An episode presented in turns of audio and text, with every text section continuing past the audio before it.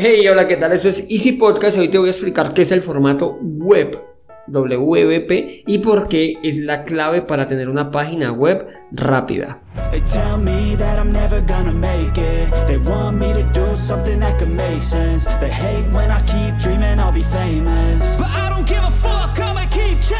Bienvenidos a Easy Podcast, el podcast, el programa donde hablamos de marketing digital y tecnología en tu idioma. Quiero recordarte que en Asisten.co tenemos desarrollo web, marketing digital y ahora cursos online con todo lo necesario, todo lo que necesitas para el marketing online para emprendedores. Esto lo encontrarás en cuemon.com. Y sin más, comenzamos.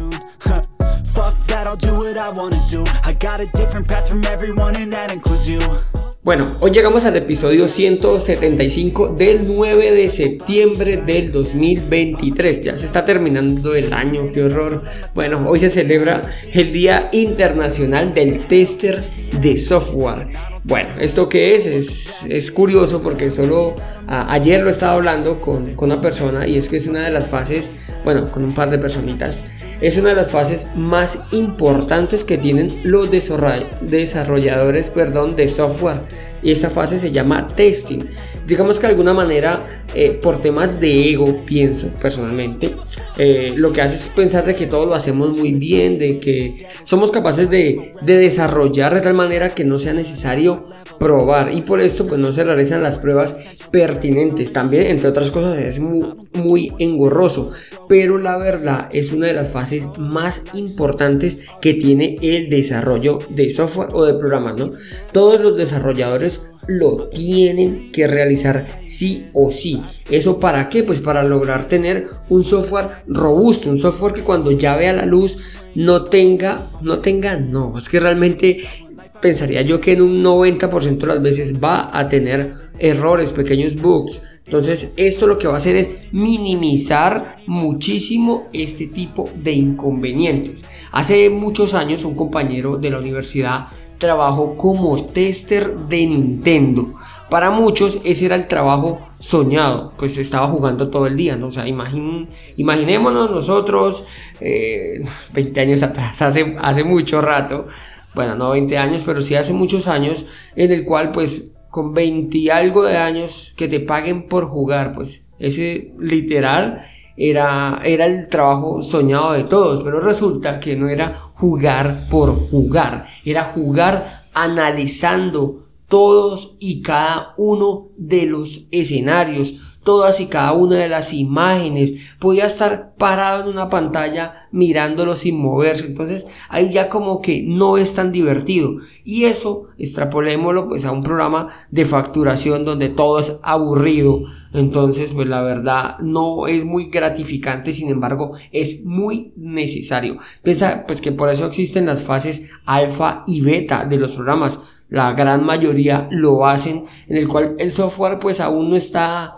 no, es, no digamos que no ha terminado, lo que pasa es que no puede ver la luz, no puede estar al público porque está en una fase de desarrollo o está en una fase de corrección de inconvenientes. Bueno, ya no hablamos más porque ya me enrollo mucho. Ahora sí, como dijo el dermatólogo al grano, voy a intentar que sea pues, más cortico. Hoy quiero hablarte de un formato, el formato web, que es la clave para que las imágenes tengan alta calidad y alta velocidad o una velocidad rápida en la página web. No sé si alguna vez eh, te preguntas, te has preguntado, ¿no? ¿Cómo hacen para que las imágenes se vean muy bonitas y carguen muy rápidas? Pues si a ti te entrega un diseñador una imagen, te va a entregar una imagen súper pesada. Cuando digo pesada es el espacio que ocupa, imágenes que pueden ocupar tranquilamente un mega que eso sería para una web catastrófico y esa misma imagen o la calidad muy similar evidentemente no va a ser la misma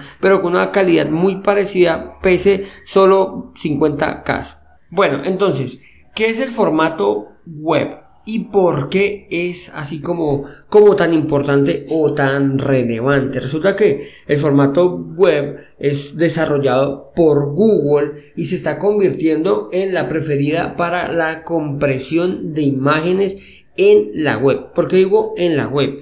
Porque se, se utiliza más que todo en las páginas web ya dada su compresión o la cantidad de de espacio que van a ocupar las imágenes. ¿Qué lo hace especial? La capacidad de mantener la calidad tiene una calidad impresionante la verdad mientras reduce drásticamente el tamaño de estas, estas imágenes o de estos archivos esto lo convierte en ideal para las páginas web ¿cuáles son las ventajas de tener el formato web?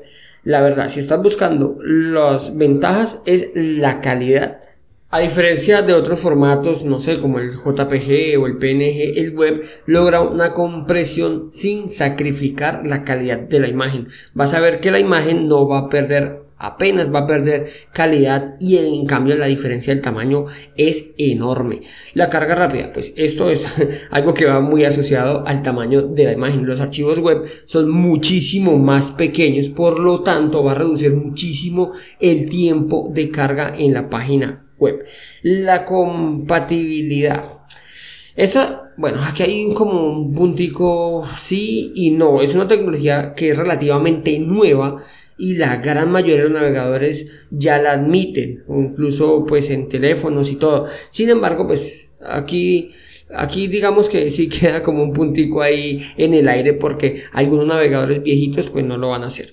Otra de las, de las ventajas que tiene pues es la transparencia. Los JPG no permiten transparencia, solo los, los formatos PNG. En cambio si el web sí permite tener transparencias, por lo tanto es una ventaja adicional. Eh, antes, por decirlo de alguna manera, teníamos que tener web, perdón, JPG y el formato PNG para las imágenes que tienen transparencias. Este caso admite las dos. La desventaja, eh, aquí realmente el tercer punto que te decía la compatibilidad, pienso yo que esta es una de las desventajas que tienen los formatos, el formato web y es la, y es la, la compatibilidad. Algunos navegadores ya antiguos, viejitos, no van a permitir mostrar las imágenes por lo que no pues no van a ser compatibles. Es una tecnología relativamente nueva, ya tiene unos añitos entre nosotros, pero piensa que cambiar todo Internet al formato web, pues es una tarea eh, titánica. No todos los desarrolladores lo hacen, no todas las personas lo conocen. De hecho, lo estoy explicando es por eso, porque algunas personas me dicen que no saben en qué formato hacer las imágenes ni en qué tamaño. El tamaño siempre, la recomendación es el tamaño que necesitas, ¿listo? El tamaño que necesites, no te pases ni te quedes corto porque se va a pixelar. Y segundo, utiliza este formato, el formato web. Pero uno de los digámoslo así, handicap que tienen es la compatibilidad con algunos navegadores al ser una tecnología relativamente nueva. Otro de los problemas que yo veo es la conversión. Esas imágenes, cuando tú descargas una de esas imágenes para volver a trabajarla, realmente sí que hay inconvenientes. Tú la puedes abrir los editores entre comillas, digo entre comillas, porque pues no todos lo hacen, sin embargo, pues yo utilizo foto, fotofea, bueno, foto, fotopea, eh, sino que en inglés sería así, ¿no? Fotofea. Bueno, eh, este editor lo permite, lo, te permite abrir, no vas a perder apenas calidad como te he dicho y pues ahí ya podrías exportarla nuevamente a un formato que tú sientas o que tú necesites como JPG o PNG. Pero pues este también es uno de los inconvenientes y es la compatibilidad al momento de hacer una conversión. Si tú me preguntas, hey Andrés, eh, ¿qué? Entonces, ¿qué hago? ¿Sí o no? Eh, sí. Si es para internet, sí, sí o sí. Realmente digámoslo así, ya todos estamos actualizados. Eh, entramos en un bucle de actualización tanto de equipos eh, físicos, pues como de software, que difícilmente vas a encontrar un punto en el cual no sea compatible. Si estás iniciando un proyecto, yo me decantaría personalmente directamente por web. De hecho, mis proyectos van ya con el formato web.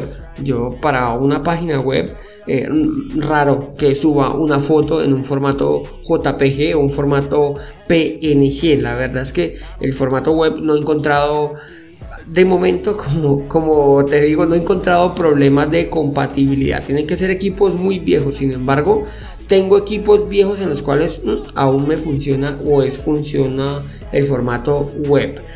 Entonces, en conclusión, el formato web es una herramienta esencial en el arsenal de cualquier webmaster o creador de contenido en línea. Ofrece la combinación única de calidad, velocidad y eficiencia y esto que hace pues que lo convierte en la elección inteligente para mí. repito, esa es mi, mi opinión personal para optimizar las imágenes en una página web. Listo, pues hasta aquí el episodio de hoy, hasta aquí llegamos al programa. Antes de despedirme quiero agradecerte y si te gustó pues no olvides dejarme las 5 estrellas en la plataforma que me estás escuchando. Hoy es viernes, así que a descansar o bueno, en mi caso a hacer mucho ejercicio el día domingo, no creo que descanse mucho.